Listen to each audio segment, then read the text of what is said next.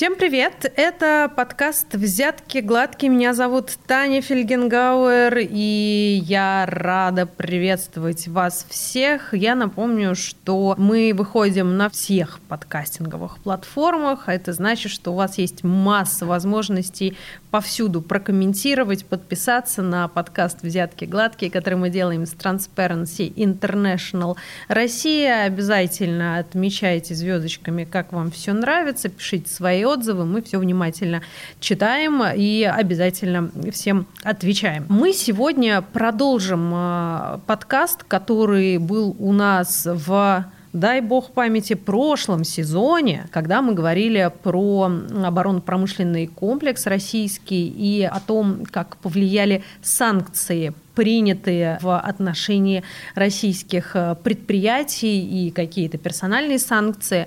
Мы сегодня продолжим эту тему, но поговорим уже немножко с другой стороны. Поговорим о регулировании антикоррупционной деятельности оборонно- и военно-промышленного комплекса. Если в прошлый раз у нас э, были эксперты такие брутально военизированные, значит, мальчики рассказывали про войнушки и танчики.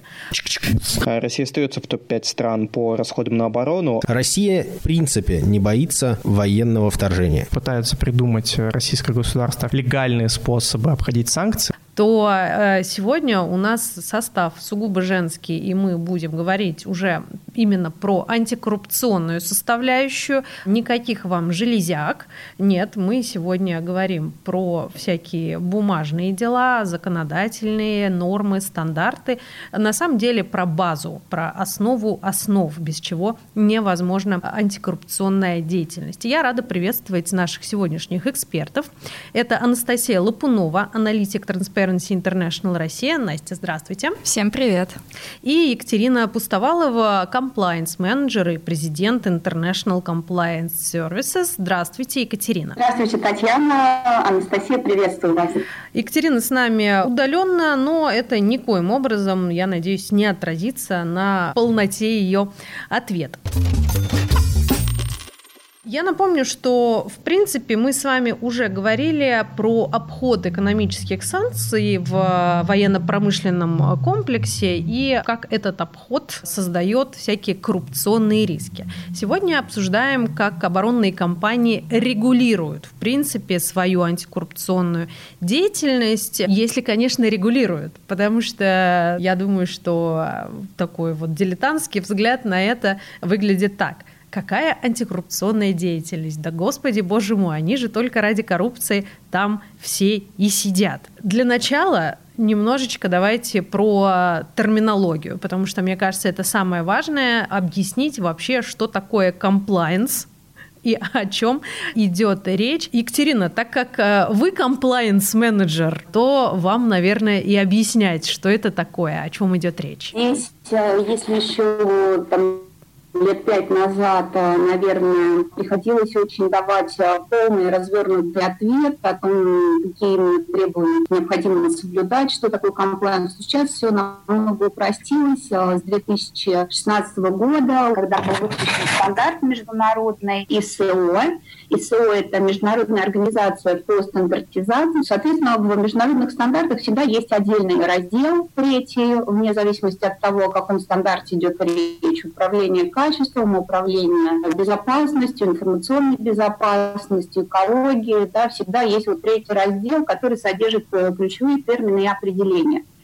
И, соответственно, поскольку стандарт 19600 так и называется, стандарт по э, системам compliance management, на русский язык перевели систему управления соответствием руководящие указания, то compliance или соблюдение норм соответствия определяется на уровне дефиниции как выполнение всех обязанностей организации по соблюдению норм соответствия. То есть само понятие compliance говорит о том, что организации необходимо соблюдать и выполнять две категории требований. Первое это так называемые обязательные требования. Стандарт поясняет, что в качестве примера требования закона или требования лицензии, которые организация приобрела, И вторая категория обязательств, которая входит в понятие принимаемой на себя организации обязательства.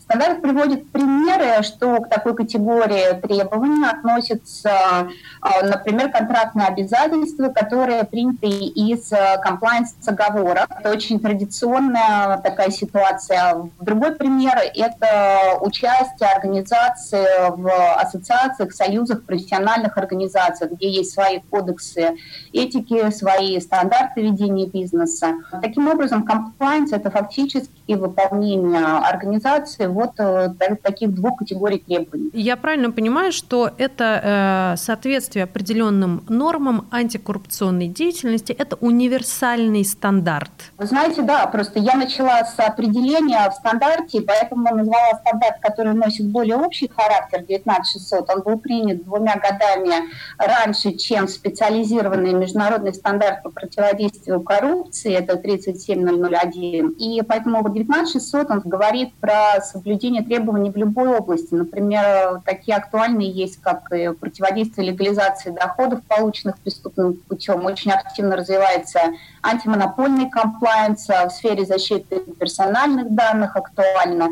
И, естественно, противодействие коррупции, взяточничеству тоже одна из ключевых областей, одно из ключевых направлений как я уже упомянула, по этому направлению, настолько оно важное, настолько оно актуальное, и на повестке дня, скажем так, международного сообщества, контекста международного, да, что был выпущен даже отдельный стандарт. Ну да, вот важно, что мы проговорили, что это уровень международный, и нельзя сказать, что там у каждой страны какой-то отдельный стандарт, и каждый придумывает что-то свое. Очень сложно переоценить э, значение э, вот выпуска Международной организации по стандартизации э, такого стандарта. Напомню, что СО включает в себя 165 стран-членов, включая с ведущими мировыми экономиками. То есть это э, такие страны ключевые, естественно, как там и европейские, и Великобритания, Новая Зеландия, Австралия, Соединенные Штаты. То есть э, там, где до принятия этого стандарта было достаточно развито, внедрено и была достаточно хорошо сформирована практика применения по антикоррупционному законодательству. Да? То есть они каждый внесли свой вклад, свои лучшие практики, и фактически этот стандарт – это согласованная позиция как я сказала уже, да, практически 165 стран по поводу того, что необходимо делать внутри организации для того, чтобы эффективно противодействовать коррупции. Настя, давайте тогда к вам уже перейдем, потому что хочется поговорить про конкретный сектор, который э, обозначен в теме нашего подкаста. Это оборонно-промышленный сектор. Вы как раз про антикоррупционную деятельность писали доклад. Да, как раз да. Э, совместно с Юлианом, который был героем прошлого нашего подкаста про э, оборонно-промышленный комплекс. Да, все верно.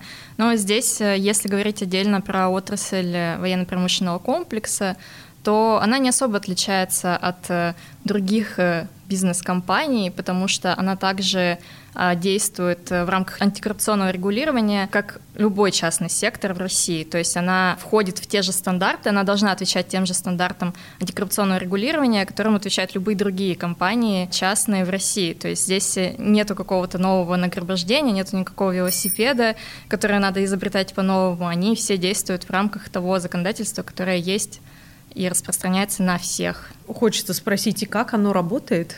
Ну, к сожалению, если сравнивать, у Transparency тоже было исследование в 2018 году именно по 200 компаниям российским. Исследование «Прозрачность корпоративной отчетности» посвящено прозрачности 200 крупнейших по выручке российских компаний, согласно рейтингу РБК 2016 года. И здесь компании военно-промышленного комплекса просели. То есть у нас э, средний балл по антикоррупционному регулированию это 21 из 100. 100 баллов не набрала ни одна компания. У нас их было всего 37, да, это небольшая выборка, но она достаточно репрезентативна. И, по-моему, если я не ошибаюсь, э, самый максимальный балл набрала одна компания, это было 75. Ну, это неплохой показатель. Да, это неплохой показатель, но если брать тех, кто получил 0 баллов, то есть у них вообще нет антикоррупционного регулирования, у них нет в публичном доступе антикоррупционных политик или, допустим, документов по предотвращению и регулированию конфликта интересов, то таких компаний оказалось 15. Из 37.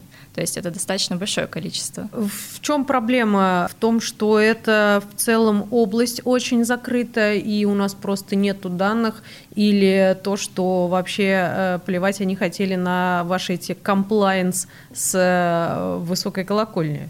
Мне кажется, что это первый случай, когда область достаточно закрытая, потому что сейчас в связи с санкциями, во-первых, но это больше про финансовую отчетность, а не антикоррупционное регулирование, как говорили в предыдущем подкасте, начинают закрывать какие-то строки отчетности.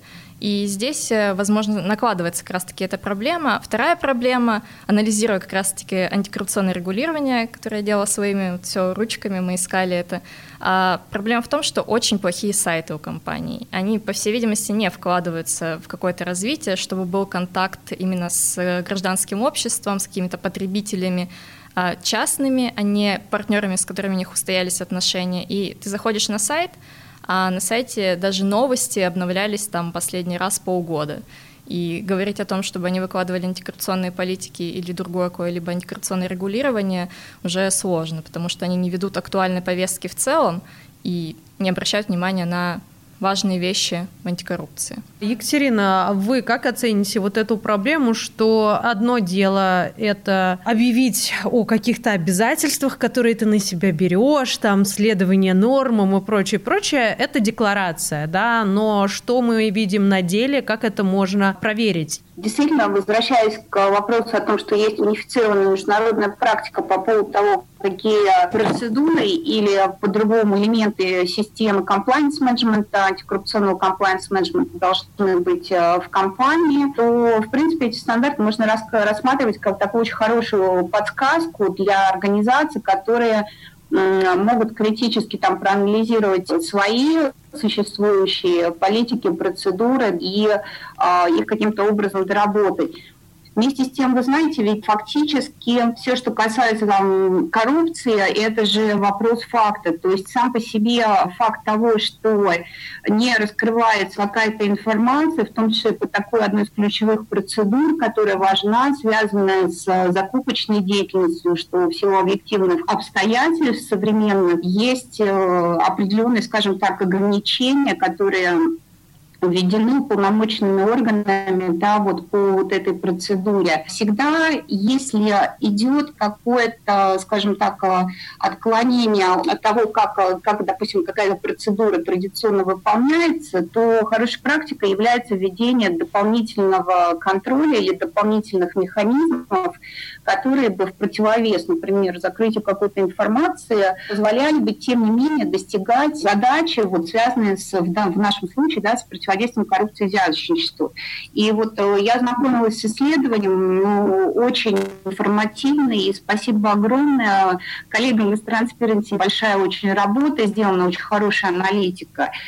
И ведь э, на самом деле очень интересно, что даже если там закупочной деятельности не раскрывается какая-то информация о поставщике или о конкретной закупочной процедуре, да, то есть э, обязанность, которая там ранее на уровне реестров Центральный банк поставлялось. Сейчас у нас есть очень много контролирующих органов. Это и Федеральная антимонопольная служба, это и счетная палата, и другие контрольно-счетные органы. Акционерное общество Федеральная корпорация по развитию малого и среднего предпринимательства. То есть вот несмотря на то, что, например, отсутствие там, информации публичной о каких-то процедурах или о конкретных каких-то транзакциях, это является своего рода таким признаком того, что идет отклонение от обычной процедуры, как она выполняется по факту, это не означает, что такое количество контролирующих органов, оно, в принципе, да, наверное, свидетельствует о том, что в сфере оборонно-промышленного комплекса очень серьезно относится к вопросу к закупу, к вопросу траты денег. Кроме того, наверное, знаете, я еще что хотела пояснить здесь, э, поскольку я затронула, да, вот этот вопрос, связанный с раскрытием информации там, о закупках. А вот согласно стандарту ССО, в том случае, если компания хочет получить независимое подтверждение о том, том, что в компании все необходимые элементы, как это того требует лучшая международная практика, а эффективно функционировать на операционном уровне. Приходят независимые аудиторы, да, ну вот по немножко прервалось. Приходят аудиторы на самом интересном месте. Приходят аудиторы все, кроме э, Михаила Меня. Извините. Аудитор счетной палаты Михаил Минь обвиняется в растрате 700 миллионов рублей из бюджета Ивановской области в 2011 году в пользу компании «Ивановский бройлер». Будучи аудитором, он проверял бюджеты Министерства природных ресурсов и экологии, Министерства сельского хозяйства и Росприроднадзора. Да, вот все остальные аудиторы приходят, и происходит что? А, и происходит то, что здесь можно провести сертификационный аудит, э, как бы аналогию с э, счетными органами, с контрольными органами да, в сфере ОПК. И э, практика такая, что аудиторы легитимно получают доступ к доказательствам, они свое мнение могут сформировать об эффективности внедренных антикоррупционных процедур на основании только доказательств, которые могут быть идентифицированы и перепроверяемы. Это два ключевых критерия. А, то тоже есть такая практика да, и присвоения идентификационных номеров. И таким образом, ну, то есть как бы даже с точки зрения международного стандарта, вот внедрение каких-то альтернативных шагов по э, процедурам, это не является каким-то препятствием, само по себе не свидетельствует о каких-то фактах. Настя, а вообще насколько вот э, то, о чем говорит Екатерина, все это реализуемо в России, потому что мы так немножко оторванно говорим, как это должно быть, как это может быть, как там закрытой сферы компенсируется работой других институтов. Но мы живем в Российской Федерации и делаем скидку на нашу реальность. Реальность это скорее удручающая или все же действительно вот те механизмы, о которых говорит Екатерина, они работают и в России? Тут как раз-таки я выступлю пессимистом, особенно в частности аудиторских заключений, потому что мы тоже смотрели на эту форму отчетности, и все чаще компании, которые обязаны выкладывать в публичном доступе аудиторские заключения, то есть внешний аудит, который приходит и проверяет эти компании, то все больше компаний военно-промышленного комплекса, которые попали под санкции, они пользуются как раз-таки теми законодательными инструментами, которые им дало правительство, и закрывают э, внешние, вот э, как раз-таки отчеты внешнего аудита, и мы не можем посмотреть, что же там аудит мог выявить у них. То есть здесь как бы, если мы встречаемся с практикой, и именно, именно в частности оборонно-промышленного комплекса, то здесь становится все хуже, и я боюсь, что но опять же, я такой пессимист, я боюсь, что больше, все больше компаний будет пользоваться как раз-таки этим постановлением правительства, которое разрешает закрывать какие-то формы отчетности, и будет скрывать аудиторские заключения. Ну и аудиторское заключение это тоже не панацея, потому что я сейчас не вспомню прям конкретные кейсы, но есть э, компании э, большой четверки, которые именно занимаются как раз-таки комплайнсом и внешним аудитом. Большая четверка четыре крупнейших в мире сети компаний, предоставляющих аудиторские и консалтинговые услуги. Это Deloitte, PricewaterhouseCoopers, Ernst Young и КПМГ.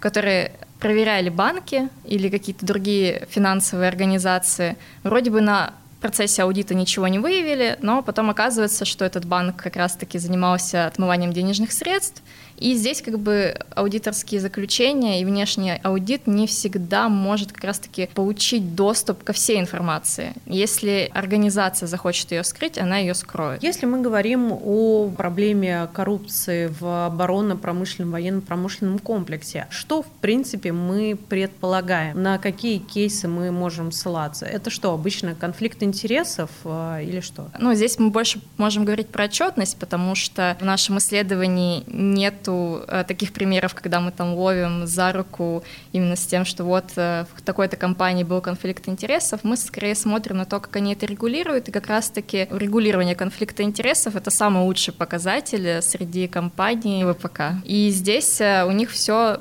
получше, чем с другими стандартами, которые они должны соблюдать. Да, это 40% компаний, которых в публичном доступе есть положение о регулировании конфликта интересов, но все равно как бы отрасль остается достаточно закрытой, и мы иногда даже не можем понять, кто сидит в этих комиссиях, то есть они состоят из людей, которые специально обучены, либо это сидят кадровики этих компаний, либо это отдельные комплайнс-менеджеры. То есть здесь, опять же, играет закрытость и непрозрачность этого комплекса именно для обычных людей, которые хотят просто прийти и узнать, а как у нас компания а, регулирует конфликт интересов. Ну, если кто-то задается таким вопросом на не знаю, в свободное время. Вы сказали специально обученные люди, а есть какая-то система подготовки, как-то кто-то занимается специальными образовательными программами, не знаю, просто как это происходит. Екатерина, это как-то прописано в программах? Смотрите, здесь э, этот вопрос не является новым, потому что, с одной стороны, на уровне требований законодательства по различным направлениям областей compliance Э,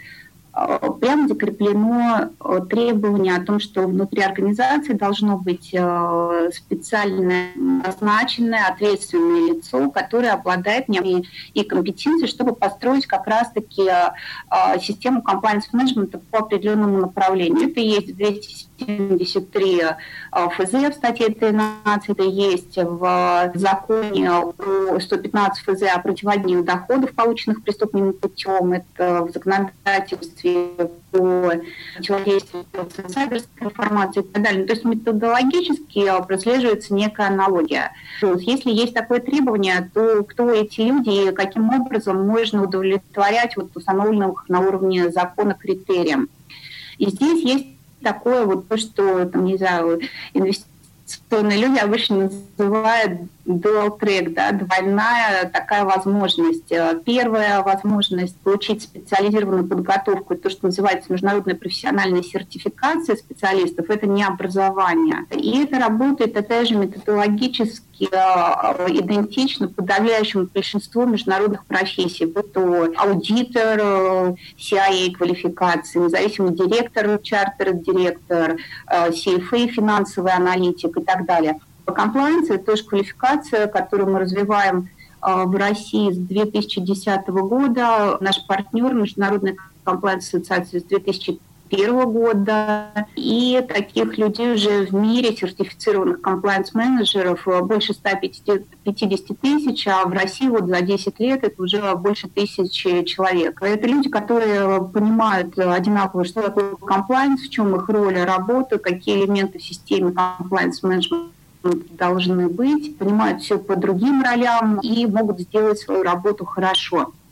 Вместе с тем, когда я сказала, что вот да, двойной такой трек, э, за последние где-то, наверное, года три уже, мы видим очень большой прогресс о том, что есть уже программы, магистрские программы в рамках высшей школы экономики, в рамках финансового университета, в рамках Московского государственного университета, где также по подготовке комплайнс-менеджеров, специалистов в этой области. Это уже образовательные программы, это немножко другое, да, и поэтому сейчас это очень доступно. Извините, что долго не могу не отметить. То есть если мы говорим об обучении, о квалификации, также отдельное требование стандартов ПСО. И по предприятиям с госучастием том числе по предприятиям оборонно-промышленного комплекса, после принятия методических рекомендаций в марте 2016 года об управлении рисками внутреннего контроля в области противодействия коррупции в акционерных обществах с госучастием, Прямо отдельно выделяются требования по как раз-таки наличию грамотных специалистов, комплайнс-менеджеров внутри вот такой категории предприятий. Больше того, утверждена дорожная карта, в соответствии с которой все предприятия отчитываются акционеру в лице Росимущества как раз-таки о регулярном повышении квалификации, о регулярном обучении вот непосредственно по вопросам противодействия коррупции.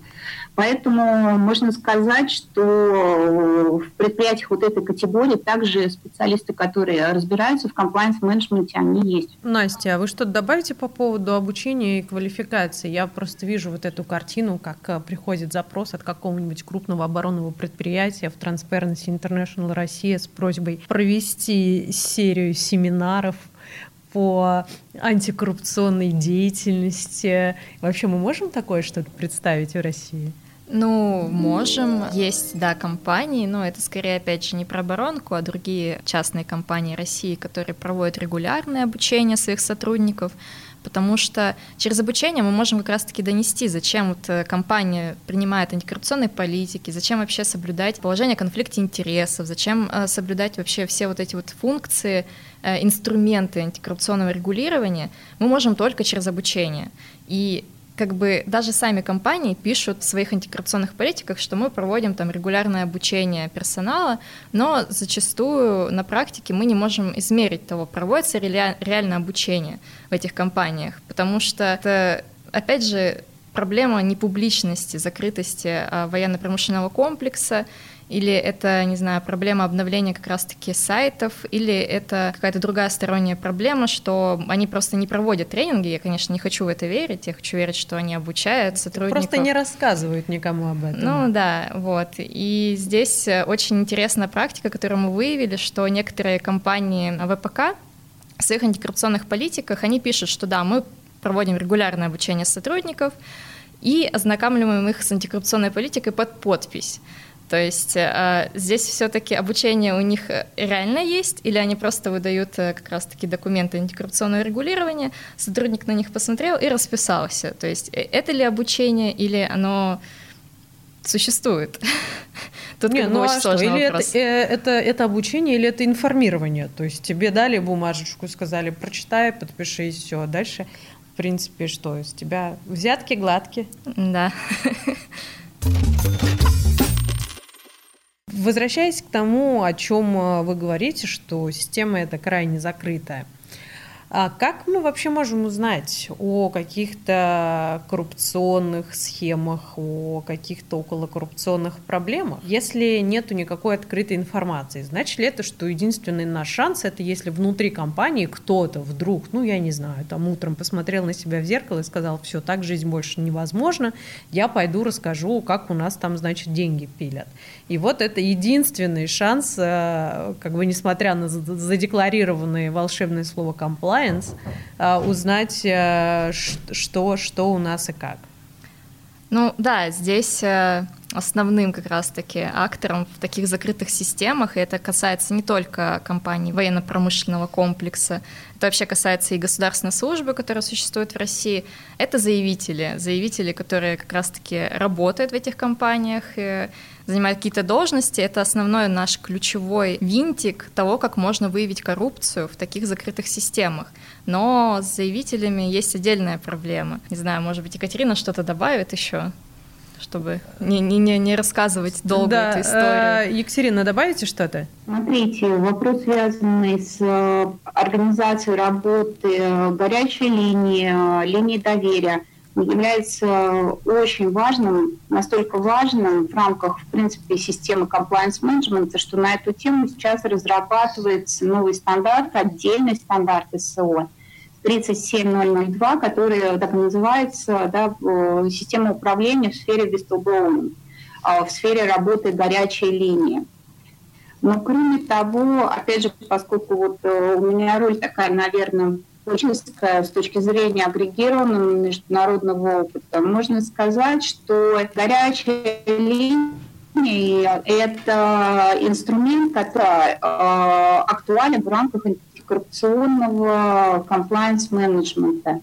Например, э, в Соединенных Штатах Америки очень известно э, достаточное количество кейсов по закону, который регулирует деятельность э, в сфере здравоохранения и производства лекарственных аппаратов. Очень много кейсов как раз-таки о том, что сотрудники, которые были обеспокоены стандартами ведения бизнеса и положением вещей реально внутри компании, нарушения, и проводилось достаточно эффективные и вот такого рода нарушения, которые, конечно, конечно же, могут повлиять на а, здоровье большого количества людей, они устранялись. Ну, конечно, стоит отметить, что есть определенные поощрительные меры для людей, которые сообщают о нарушениях вплоть до 30% вознаграждения от э, штрафов и компенсаций по конкретному кейсу. Настя, тогда у меня к вам вопрос. Вы не так э, бодро говорите о заявителях, потому что ну, у Екатерины есть какой-то пример позитивного опыта работы горячих линий.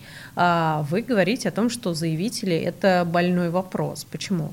Ну да, для меня это вообще камень преткновения, которым я занимаюсь, дай бог, наверное, да, года четыре еще с университета, где я писала исследовательские работы как раз-таки по защите заявителей и о заявителях вообще в целом в России. И почему для меня это больной вопрос? Потому что в России в целом нет законодательства, которое бы защищало бы заявителей о коррупции. Но в компаниях, да, в компаниях э, ситуация чуть получше, потому что это все-таки какое-то частное регулирование, они, да, создают свои горячие линии, но зачастую, если обратиться, опять же, тем же компаниям ВПК, то здесь э, горячие линии скорее как отписки, они зачастую не гарантируют конфиденциальность, они не гарантируют анонимность, анонимности вообще нет у него одной компании по горячей линии. Иногда а, даже нету горячих линий, то есть э, заявитель должен прийти непосредственно к своему руководителю и сообщить о каком-то факте коррупции, который ему стал известен. Он не обязательно может быть его свидетелем, но вот он знает, что там кто-то совершил коррупционное правонарушение. И это может быть информация в отношении руководителя, к которому он пришел. И как поступит ну, любой руководитель, он уволит этого человека, и человек будет просто не защищен. И здесь э, пример США очень прекрасен, что в США действительно очень хорошее законодательство по защите заявителей, где они также могут получить вознаграждение за то, что сообщают о коррупции. В России нам к этому идти еще очень и очень и очень долго, потому что у нас нет даже просто банального законодательства, которое бы защищало бы заявителей.